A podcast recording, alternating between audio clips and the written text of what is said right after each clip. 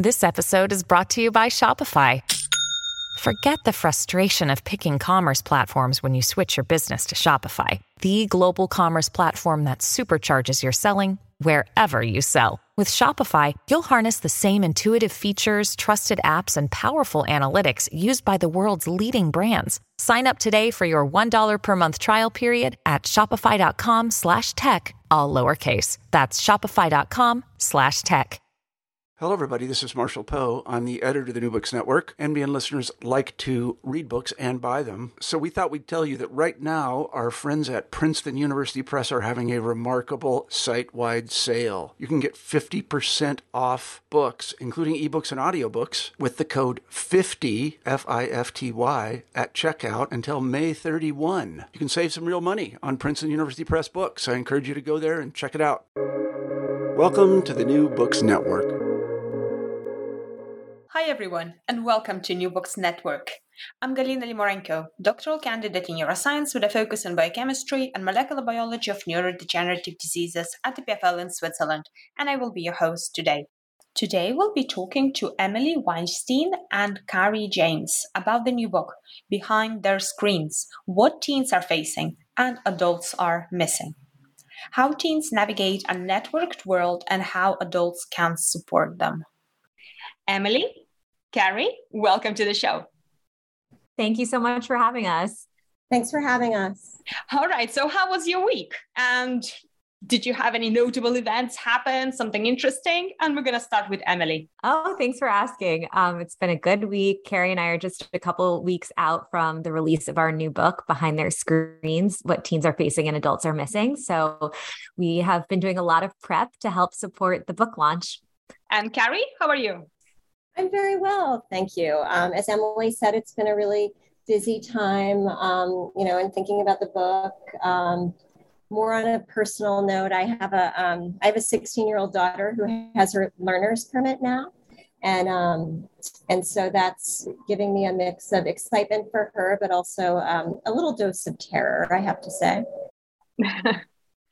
Okay, so Emily, could you tell us what you do? Sure. So I am a researcher at Project Zero, which is a research center at the Harvard Graduate School of Education. My background is in human development psychology, and I focus on studying the ways social media shape our everyday lives and experiences, and with a particular focus on adolescence and what it's like for adolescents to be growing up in a world with social media and smartphones and unprecedented connectivity to each other all the time. I am totally fascinated by these questions, and they've just propelled a research agenda and work in the space for a little bit over a decade now. And I feel so lucky that I get to do much of this work with Carrie, who is on the call also. And Carrie?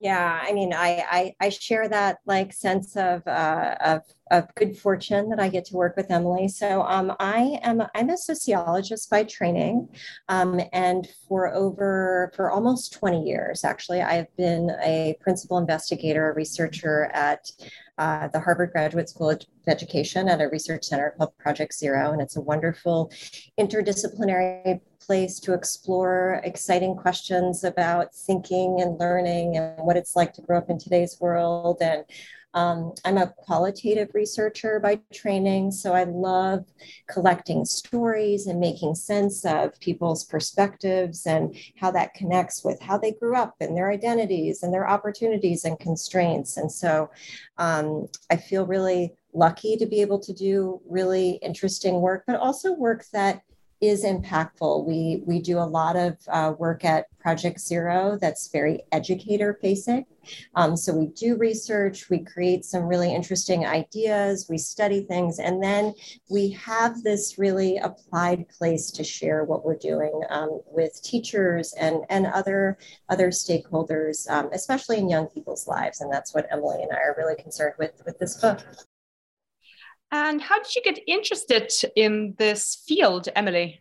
I've had a lifelong fascination with human behavior and with the ways that we experience ourselves and how we connect with others. And it just feels impossible not to be totally fascinated by the ways technology is changing and reshaping the ways that we are doing both of those things, really experiencing ourselves and connecting with others. And frankly, experiencing our entire world. And, so it's sort of evolved organically. I'm someone who I always love to know people's routines. Like I love to know what people's morning routines are and what they like to eat for breakfast and how they manage their calendars. I love understanding how people approach really the mundane details of everyday life. And so I think there's just been a really natural interest in the ways that technology is intersecting.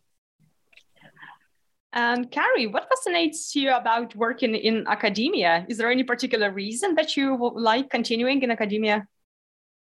Well, I think it's connected to what I said a few moments ago about the uniqueness of where Emily and I get to do our work. So we're in academia, we're at a research center in a university and a research center that's really dedicated to both conducting rigorous research and understanding important dynamics, but also developing powerful tools that are impactful, practical supports and interventions that can really affect people's lives. So I love sitting at the intersection of research and practice and knowing that anytime Emily and I work together to answer a research question, we're not just going to contribute a journal article or write a book, but we're also going to do something really practical with it that will really give tools to teachers and parents and other folks to really make a difference in the world.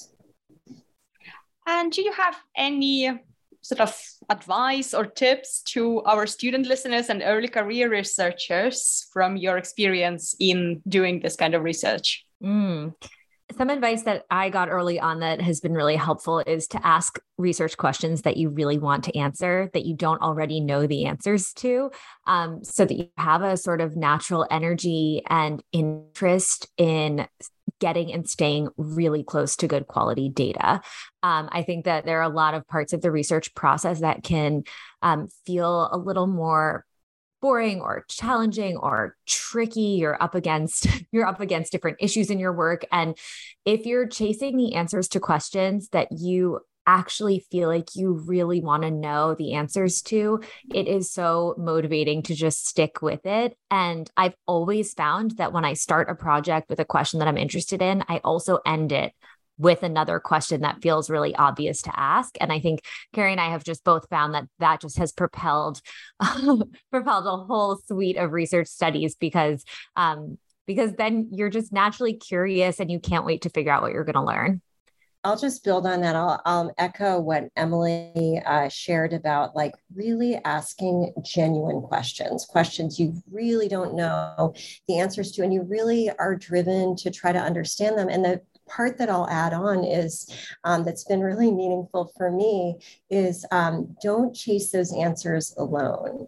I've found tremendous power and real joy in being able to do the work alongside Emily and other work that I do alongside colleagues. One of the things about academia that I kind of learned early on is you can create a pretty solo existence exploring your research questions, doing a little bit of teaching, which is a little bit more social, but it's so much more rewarding from my perspective to work in collaboration with other folks and people who bring different skills, sets and tools to the table, different disciplinary lenses. That's been incredibly powerful. I totally agree. Oh, I love it. All right. So your latest book is Behind Their Screens, What Teens Are Facing and Adults Are Missing. And how did you come to writing it? So Behind Their Screens draws on research that we did with thousands of real teens across the United States, including during the pandemic, to draw back the curtain on what they really wish adults understood about their online lives. We break down for readers what's myth, what's reality, and ultimately how to have better conversations with the kids and teens in your life. And in terms of how your question about how we came to write this book, and for over a decade, Emily and I have been working together, been really exploring some really rich questions, like what it's like for adolescents to grow up in a world of 24/7, always on connectivity. We've had a particular interest lately in what's really hard for adolescents about growing up with social media specifically, and why, like what are their real pain points? And sort of getting back to a theme I mentioned earlier around the being at the intersection of research and practice, like what does this mean for how we as adults, what we do, how can we better support adolescents around what's hard and really help them thrive in this world. And so over the years and doing research on digital life more generally, we've explored different facets and themes. Emily wrote her dissertation on social media and mental health and well-being. We worked together on a big study that looked at young people's civic development and the way that social media plays a role in that. But for the book that the book that's about to come out, it draws on some recent research we started to do around 2017, 2018, where we started a new project really motivated by the sense that the digital supports out there for young people, both in classrooms and at home were often really missing the mark, that they really weren't helping teens navigate a world with a lot of tensions and dilemmas where like straightforward rules of thumb, like only 2 hours of screen time a day, or don't post something that will come back to bite you. Those sort of top level rules of thumb really aren't that helpful for a lot of the dilemmas that young people face. So we started to really dig into the complexity of young people's digital lives. And we ended up conducting a survey. I believe Emily mentioned this, where we collected perspectives from over 3,500 adolescents across the US. And one of the most revealing questions we asked in that survey was, what worries you most about growing up with today's technologies? And what we learned in response to that question really surprised us. And again, we've been doing research in this area for over a decade, but the insights that came from that question were so powerful. We were like, we have enough to fill a book. And so that's where this book project started. All right, so let's dive into the nitty-gritty of the book. And can we start with something just to get everybody on the same page so we know where we're coming from? So how are we used to thinking about teens and their relationship with tech and smartphones and social media?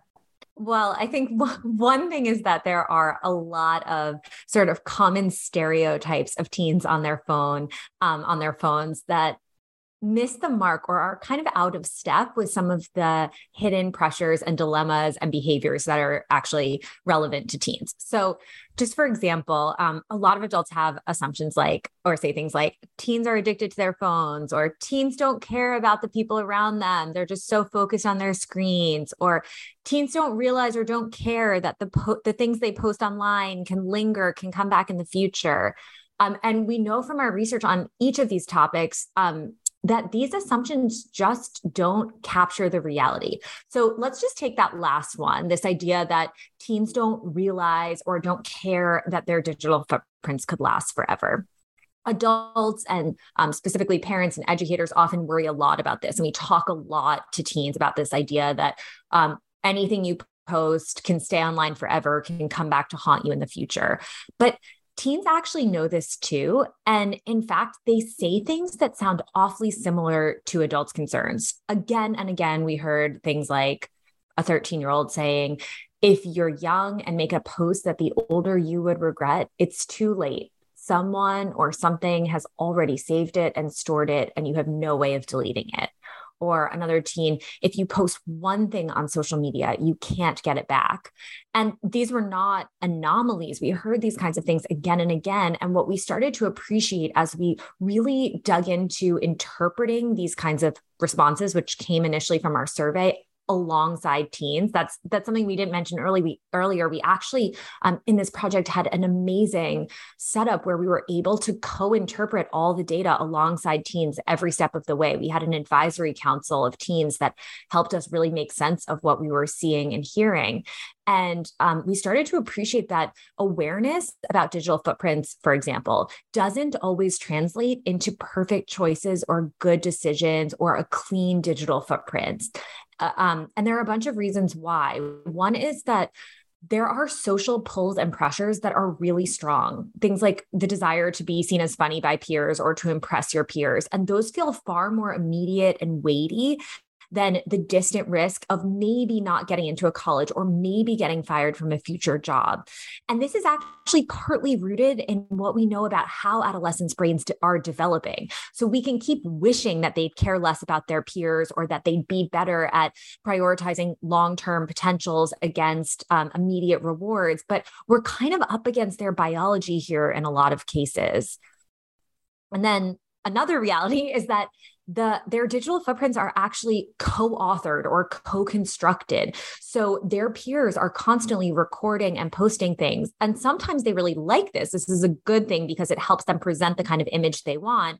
But a lot of times they don't like it. And it's really complicated to ask someone to take something down. Or you realize that even if you ask them to take it down, as that teen said earlier, once it's already out there, it's out there. So there are ways in which adults can kind of fail to appreciate that teens are not fully in their own control of their digital footprints. They have other people co-authoring their online identities, contributing to their digital footprints in ways that they may or may not want.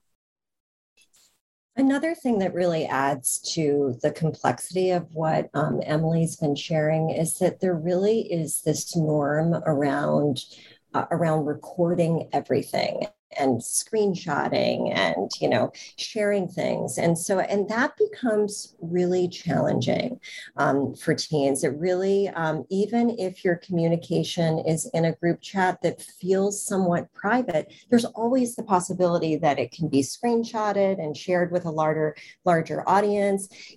Teens go out of their way to create private stories on Snapchat and Instagram where they can just vent with a close circle of friends. But if something happens with a friend in that group and things go south, there's a lot of power in that other friend to screenshot something and share it out with a wide audience. Teens talk about collecting receipts. So this means screenshots of private text conversations or posts that have been deleted, and they hold on to them to bring them back in case something happens and they want someone to be accountable for it. So it's a really tricky landscape. We hear a lot also about cancel culture, which really adds to the anxiety about things like digital receipts and the world teens are facing. They know that they're going to make mistakes. It's part of growing up, yet it feels like they're growing up in a make no mistakes world, and they see people being held accountable for real moral transgressions, but they also see their peers canceling classmates for things that are really trivial. And so it's a really, really thorny landscape that teens are facing. So you had a very impressive sample of the population that you had. Could you just fill us in on some of the methods that you used? Absolutely. So we used both traditional and non-traditional methods in carrying out this research. So as we mentioned earlier, we conducted a survey, which is a pretty traditional method in social science research, and we're able to gather data from over 3,500 teens.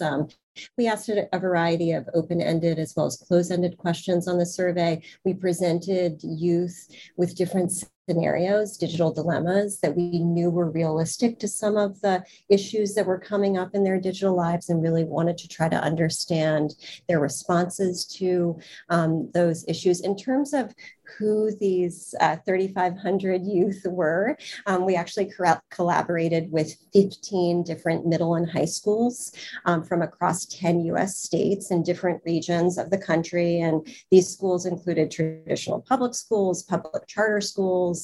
I believe there was one private school in the mix. And The students who attend these schools are research respondents, those who responded to the survey, really represented a diverse cross-section of adolescents in the U.S. Most were between the ages of 12 and 18. They were really diverse with respect to gender. Nearly half identified as non-white.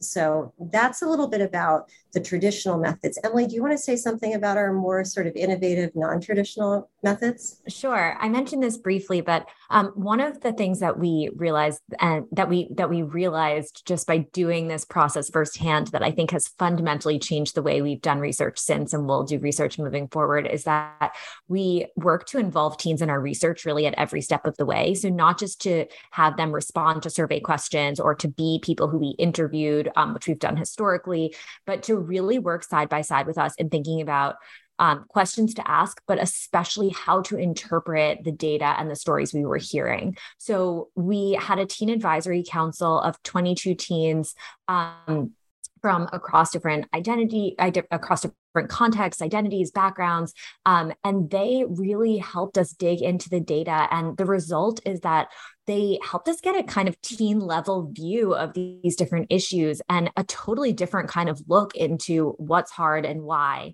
And it meant that we learned things that we probably wouldn't have even known to ask about if we hadn't been working alongside them.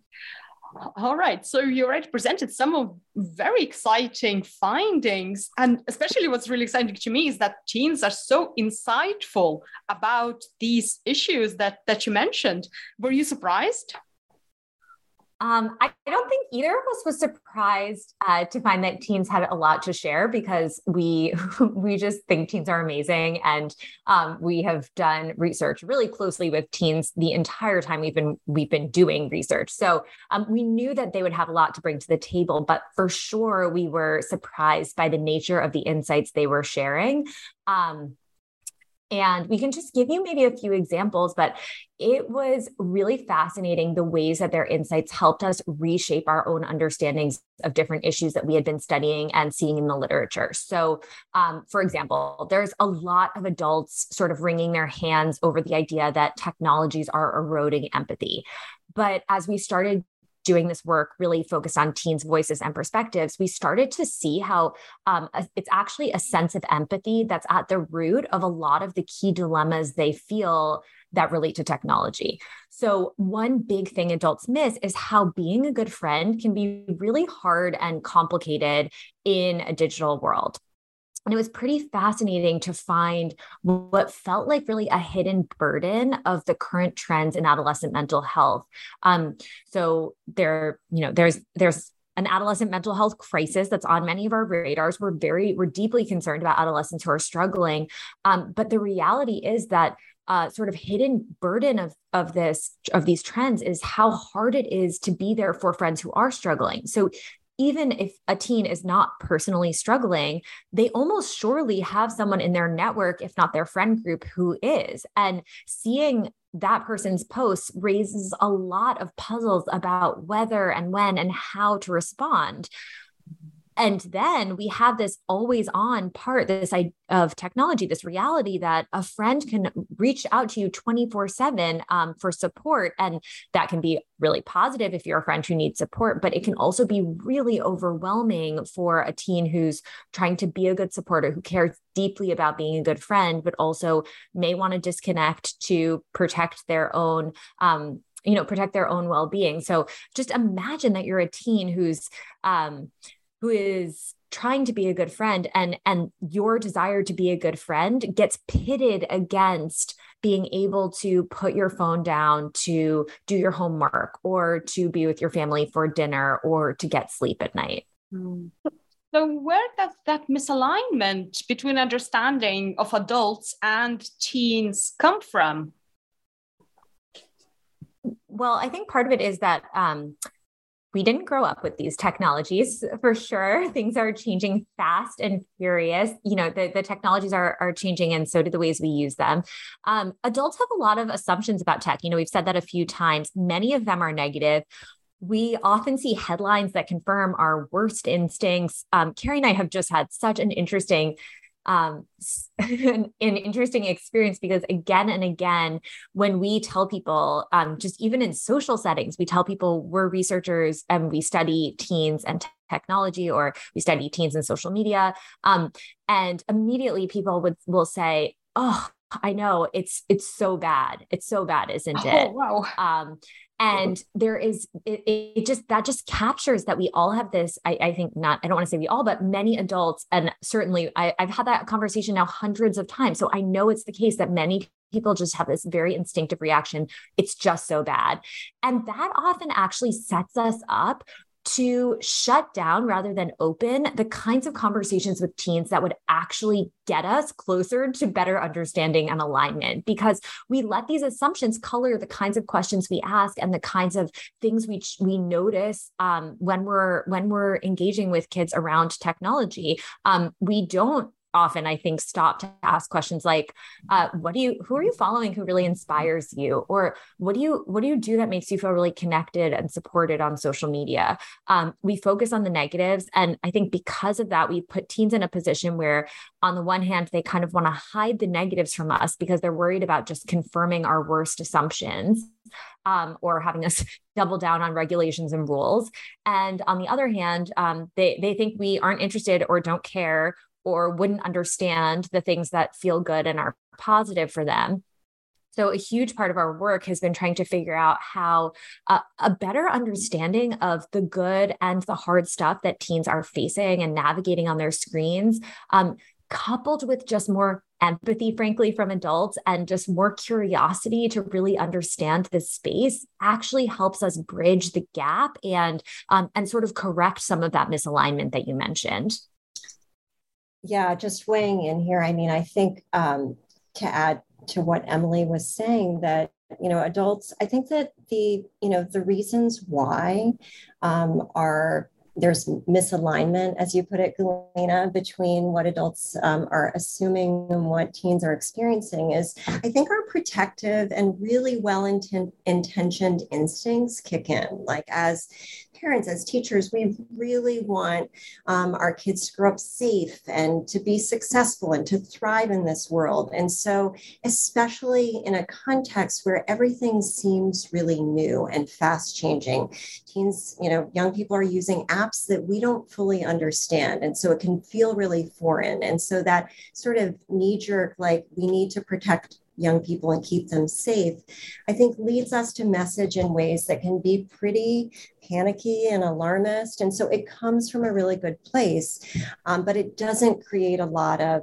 understanding. And so we've been really advocates of slowing down, like Emily said, getting really curious, asking a lot of questions, and also sort of trying to tune into what's familiar in a world that seems really new. Because at base, a lot of the tensions and things that are hard for young people, they're amplified by social media and new technologies, but they're age-old woes that adolescents face. Trying to figure out who you are and express yourself to the world, wanting to be liked and, to like others, develop strong relationships with peers and feel like you're appreciated and validated for who you are.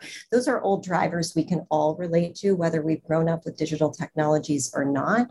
So really, that remembering that we actually know what it feels like to be excluded, to feel like we're not getting enough validation from peers, to want to share something that's exciting about us. And social media just provide new venues for that, complicated ones, but the feelings underneath all of that are still pretty enduring and age old.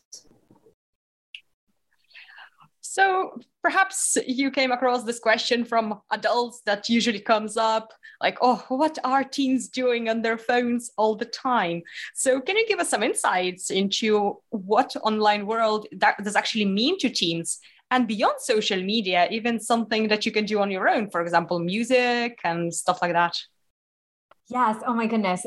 What are teens doing on their devices is such a big question. And the answer is so much, but actually actually maybe the most important answer is that it really varies. And one thing that we just saw again and again is that what teens are spending their time with on their devices is not just there's not some uniform answer. So certainly we can talk about what are the most popular apps right now or trends around YouTube or whatever app we're interested in. But the reality is that what teens are doing, what kinds of content they're interacting with, what they're creating, what they're listening to, that varies. And the best way to learn what they're doing is really to ask. Carrie and I have both now mentioned this kind of value of curiosity, but we have just found that as the more that we kind of table our own assumptions and lean into questions about what you're doing on your phone, how it makes you feel, which is actually a critical piece. Two teens can look at the exact same content and have very different interpretations and reactions to it. So getting curious really helps us to understand some of that. Maybe we'll just share one example. I think one thing that's been really interesting to us over the last decade is around what teens are doing on their devices related to activism. Carrie, do you want to share a little bit about some of the trends we've seen and the shifts we've noted? Yes, definitely. So this has been a topic of great interest to us for a very long time. So about over a decade ago, I mentioned earlier, we started to do some research around adolescents and young adults at that time and who were civically active and really trying to pinpoint how social media and other digital technologies became a set of tools in their activism and what the great opportunities were and what some of the pressures were. And so what's really interesting is that at that time back then, the young civic actors who we spoke with, saw a lot of real positives. There are ways in which you could use Twitter and Facebook and other media to amplify a message, to really mobilize support, send out e-petitions, really get people to a rally. So there was a lot of positive, but of course, naturally, there were a lot of challenges as well, like, sort of having a politicized digital footprint follow you into your future, or really having an online discussion about a political issue devolve into a shouting match. And so those were some really lively challenges at that time. And those challenges continue. The difference is, and this is what, this was really powerful in our latest research, a decade ago, using social media as part of activism felt optional or extra credit for the young people we spoke to.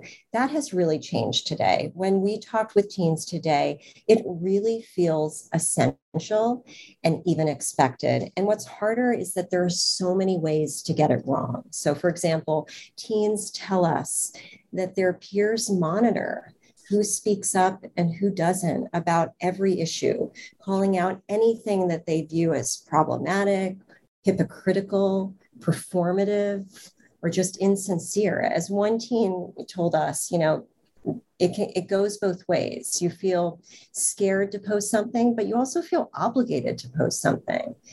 So it's a real high stakes kind of context now around social media and posting. And the stakes really have to do with things adolescents care very much about, which are friendships. Friendships are very much on the line. So teens describe even breaking friendships over the presence or absence of social media posts about urgent civic issues. For example, Black Lives Matter is one where this came up, in a really dynamic and pressured way. The timing of what you post and when really matters. So one teen told us a story about a scandal that broke out in her high school, and it was sparked by a beach selfie, a picture that a student posted on the beach in her bikini. And on any other day, it would have generated a heavy dose of likes and over-the-top compliments. But it was posted the day after George Floyd was murdered. And the blowback was severe, public. The comment sections blew up with all kinds of arguments about whether, the extent to which this was insensitive, completely out of touch. And so teens are really feeling like where, when, and how they engage civically is under the microscope. Now, the positives I mentioned earlier that teens told us about a decade ago still exist. And I think that's what makes it really hard. Like there are great potentials there to be a civic actor and use social media, but posting about civic issues is far from easy activism for young people.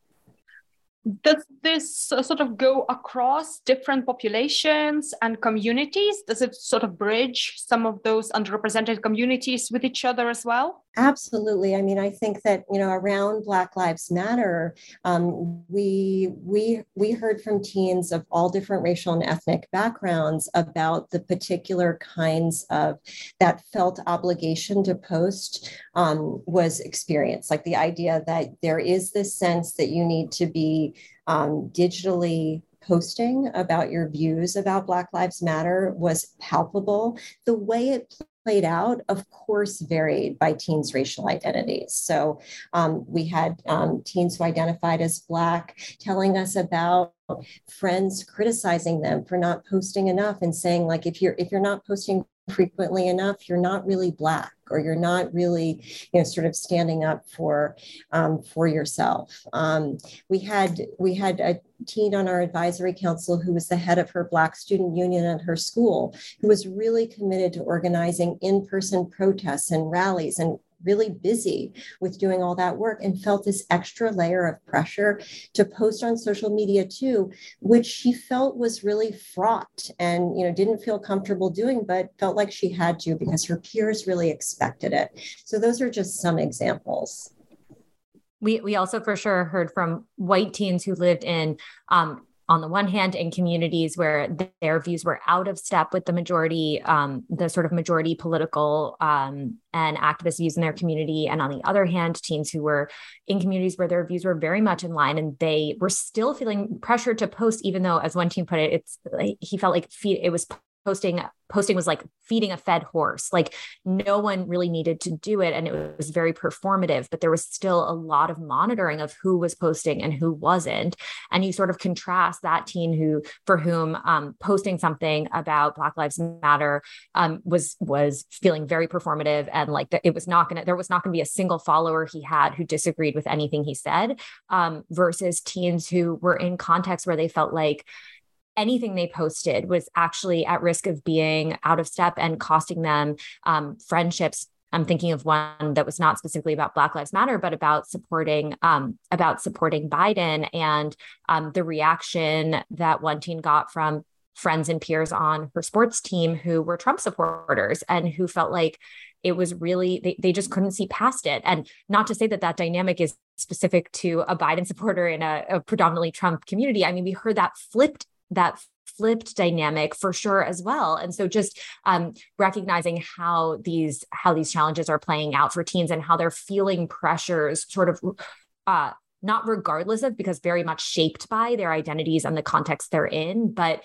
across the board, teens really universally feeling pressures around civic and political expression on social media, though the details and the natures of those pressures and their consequences certainly playing out in different ways for different teens. That sounds like a very complex landscape to navigate.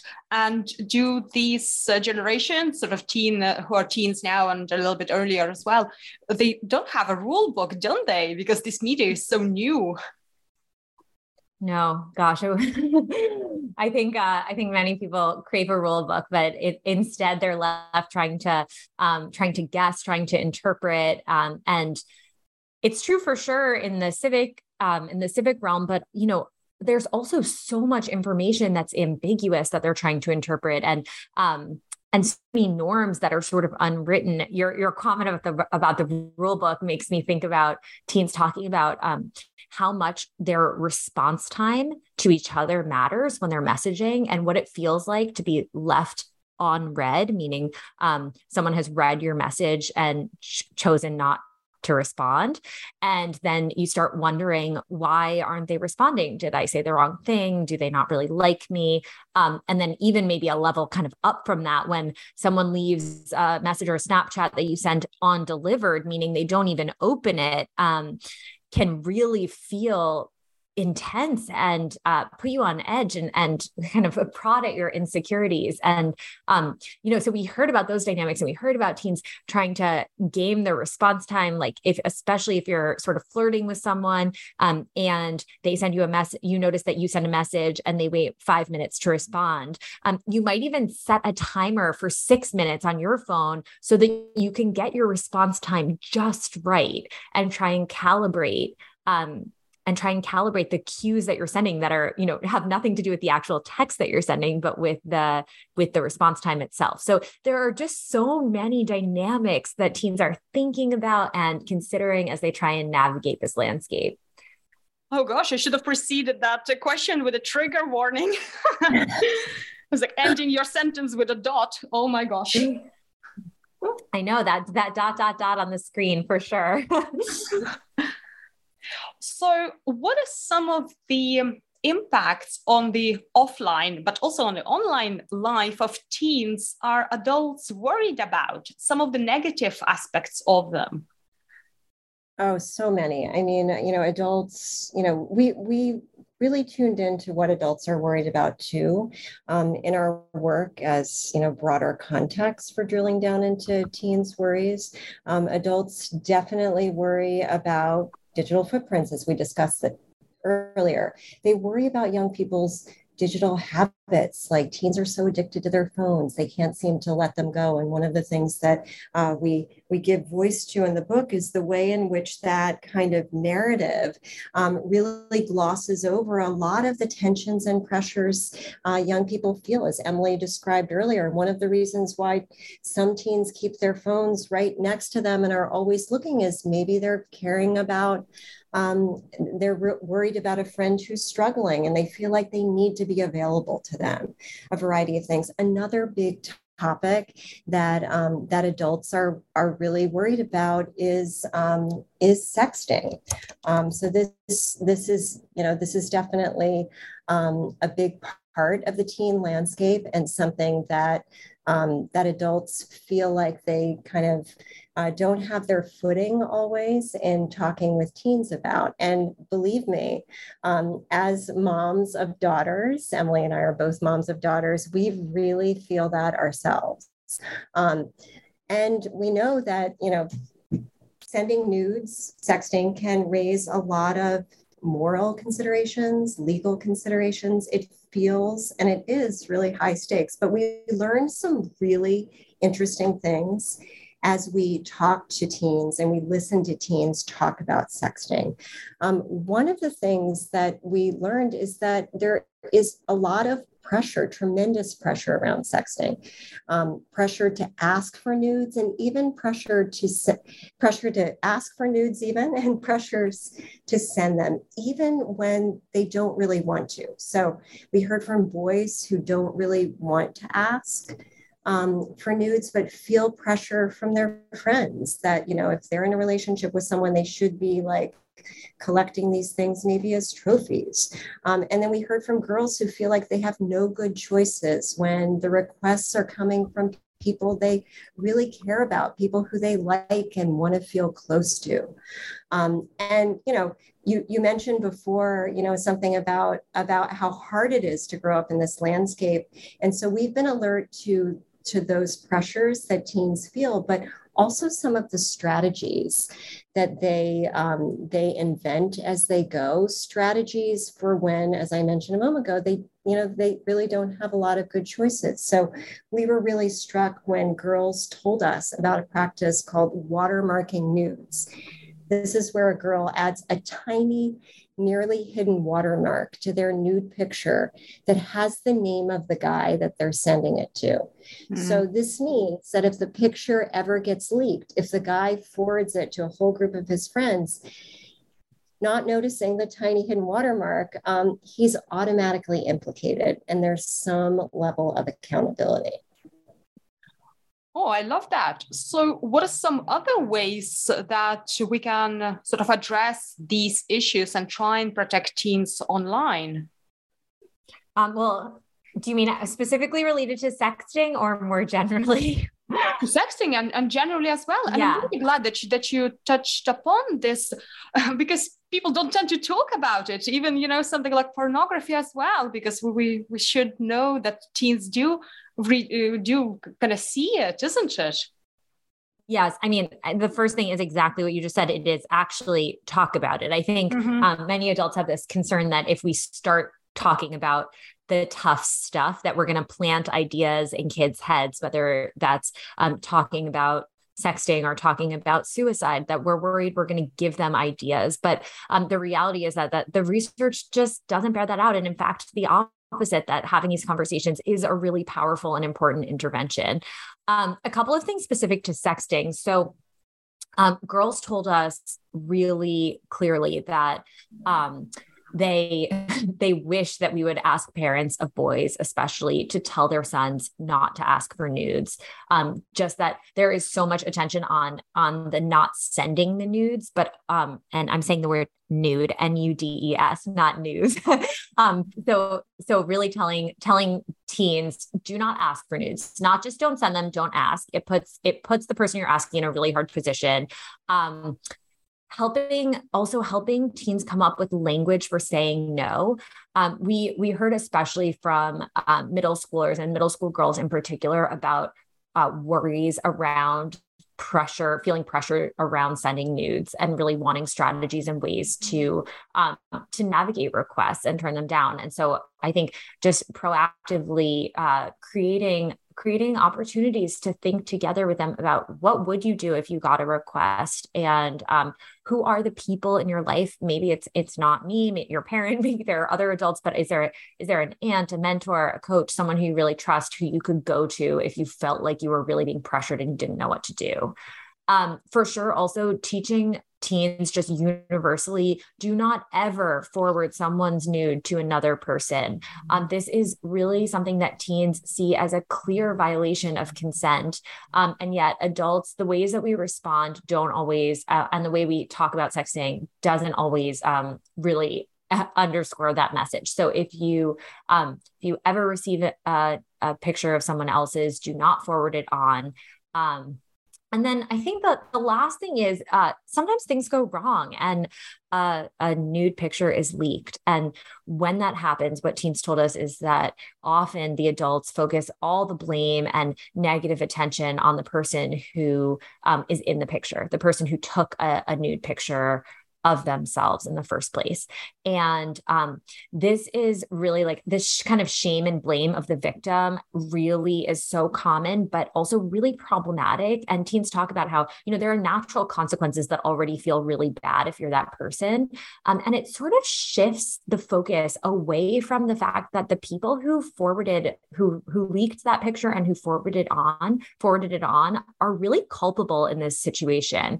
And then I guess there's one more thing, which is that our research team also started to see another way that this kind of typical adult reaction of focusing just on the idea that the sender should have never taken the picture. This can kind of backfire because it sends a sort of subtle message that it's their own fault that it got leaked. And this can make teens feel more justified in circulating or forwarding other people's nudes when they receive them, because after all, it's your bad for taking the picture in the first place. So really high level, have these conversations, but also recognizing that disrupting this culture means that we have to be very clear that it is never, ever okay to forward another person's picture or share it if you receive it for any reason. So what can we see in the future, sort of in this area? What can you perceive coming next? Will we have more of these conversations? Will we have something changed? Well, we certainly hope so. And that's part of why we wrote this book, is really to, you know, as we described, pull back the curtain on some of the more hidden and subtle pressures and tensions that young people feel, and really give adults a push in the direction of different kinds of conversations about digital life. And that, to us, feels like a really important way forward. You know, we've spent the last couple of years really mired in teens' pain points, noticing the details of their challenges, the things that they really struggle with. But, you know, we came away from this research actually really hopeful because young people are really motivated to lead healthy lives with technology. But adults really need to step up, and we need to step up in different ways from the ways we've stepped up in the past. We need to get more curious and open up conversations about uncomfortable topics like sexting and pornography. We need to, sort of take on and accept the reality that stuff is going to be circulating out there and really reckon with that and prepare for missteps and think about those things. We also need to think bigger level and think about the infrastructure around people, around young people. Think about, what we provide on the education side in terms of digital citizenship curricula, and other school supports for well-being, but also what the tech industry is doing and the ways that it may need to be monitored and regulated in order to address some of the features and design features and ways in which apps can get away from their intended, their original intentions in terms of the ways they support young people. And do you think these conversations are going to be a bit more pertinent even now as we're going towards this meta world, more virtual reality? These conversations are essential for sure. They're important so that we can support directly the teams in our lives. They're important as a society so we can figure out the path to effective regulation and the path to living in a world with these technologies in a way that is aligned with our values and our needs as humans. So we see these conversations as just essential. So why is it important to get everybody on board to talk about these things, because your study kind of really shines the light on these issues that teens sometimes and often are not listened to? It's really important in part because of what we were just naming around the sort of looming questions that we have ahead of us as a society around regulation, and education and supports. It's also really important to start and continue having these conversations directly with youth, because even though we've done our best today to give you a snapshot of some of the issues that teens are navigating, we know for sure that our work is not done because the technologies will continue to change, and so will the ways teens use them.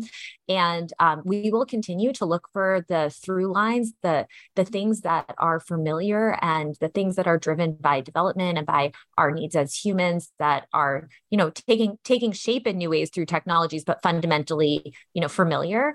But we also recognize that with each new wave of technologies, there are things that are new and different that we need to understand. And so we will keep having these conversations, and we really hope that everyone else will too. So does the generational gap play any role in that?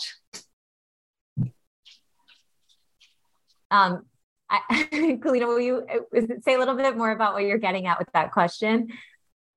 So is it because the parents, for example, and teens are from different generations and grew up with different things that sometimes we think that adults are not able to sort of understand and really wrap their head around on how teens find themselves online? Or are they capable of this?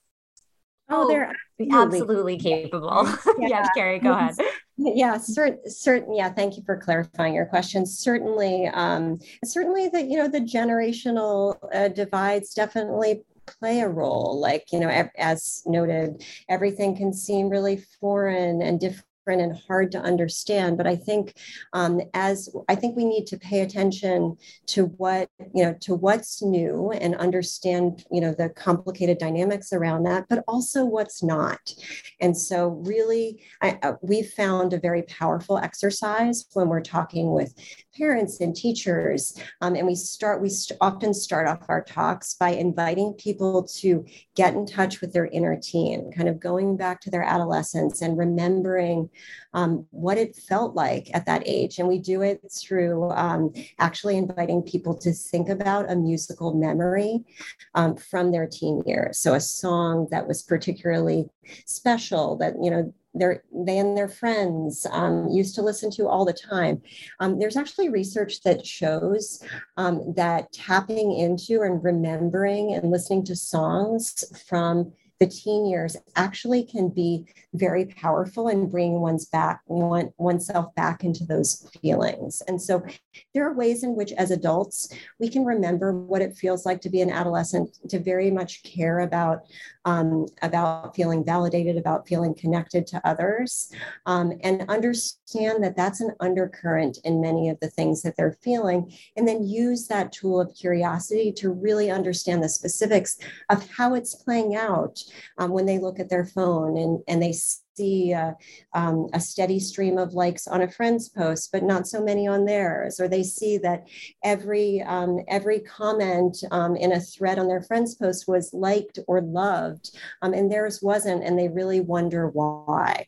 And that's a really hard feeling that young people grapple with, but it's something that we can relate to if we try. We also shouldn't overlook that actually there's a lot about our current experiences that probably is and feels very, very aligned and relatable. So, you know, the experience of feeling like you have to be always available, maybe for an adult, maybe for you, you listeners out there, maybe that doesn't feel to you like you need to monitor Snapchat all the time, but maybe you can relate to the feeling of having a boss, a colleague, a friend who expects very quick replies to emails or to text messages. And you can actually relate to how burdensome it feels when you are feeling like you can't put your phone down because you have to be available. That's just one example, but so often I think we actually can find ways that our own technology experiences have a lot of the same feelings. And then if we can do that, we can also just remind ourselves that actually those hard feelings are amplified for adolescents. And I think that allows us to really tap a sense of empathy. And maybe I'll just say as a kind of final note on this, that we do really have to turn our eye onto our own habits too. Carrie and I are often asked, like, what can adults do to help? And of course, we think certain kinds of conversations are really important and there are certain pivots that are essential, but, and we've talked about many of those, but a big one is thinking about what we're modeling in our own relationships with our devices and the ways that we use technology. We talk about this principle of modeling over magic, but essentially just the idea that there is no magic wand that will undo the impact of the behaviors that our kids see us modeling day in and day out with our own devices. We've come to see that as a really important, even essential part of the ways we think about supporting them in this landscape. Oh, that's so reassuring to hear. And what discoveries in your journey to writing your book, Behind the Screens, surprised you the most? One of the things that we learned that was really, so many things surprised us. And I think we've shared a bunch of those nuggets with you across this conversation, but kind of a big picture thing that we learned from working with our youth advisory board is the ways in which teens felt so validated by realizing they weren't alone in their struggles. And so we set up this youth advisory council with the purpose of helping us co-interpret this big data set of perspectives of teens from across the country. And so we brought this group of 22 young people together in different focus groups, talking about different topics. And that was incredibly powerful. When we came to the end of our sessions with our youth advisory council, we asked them, to really reflect on some of their experiences being in these conversations across a number of weeks. And we heard again and again about the power of being together and hearing that the things that they worried about as individuals were actually shared. They didn't always play out in the same ways because of young people's identities and life circumstances, but there was enough resonance and connection across their struggles, their pain points, and their desire for strategies to lead healthier lives with technology, that we knew that was a really powerful experience. And there's something in that adults really need to be alert to. Like, in some ways, like, the most help that we can give teens is to have them connect with one another and step out of the way. And so how can we curate spaces for young people to come together and have meaningful conversations? conversations about shared pain points when it comes to the variety of issues that occupy their attention and their stress and their lives related to social media, but also beyond. And were you or are you also addicted to social media? What's your platform of choice? Oh my God. Well, certainly there are ways in which we cringe at some of our own habits, tech habits, but we do think a lot about them. And I think doing this research has made us much more aware of why and how it is so hard for us to actually use technology in ways that are aligned with our values, how persuasive the designs are, and how they play on some of our natural instincts and sensitivities. And so we have various online hangouts places that we love and ways that we love to spend our time.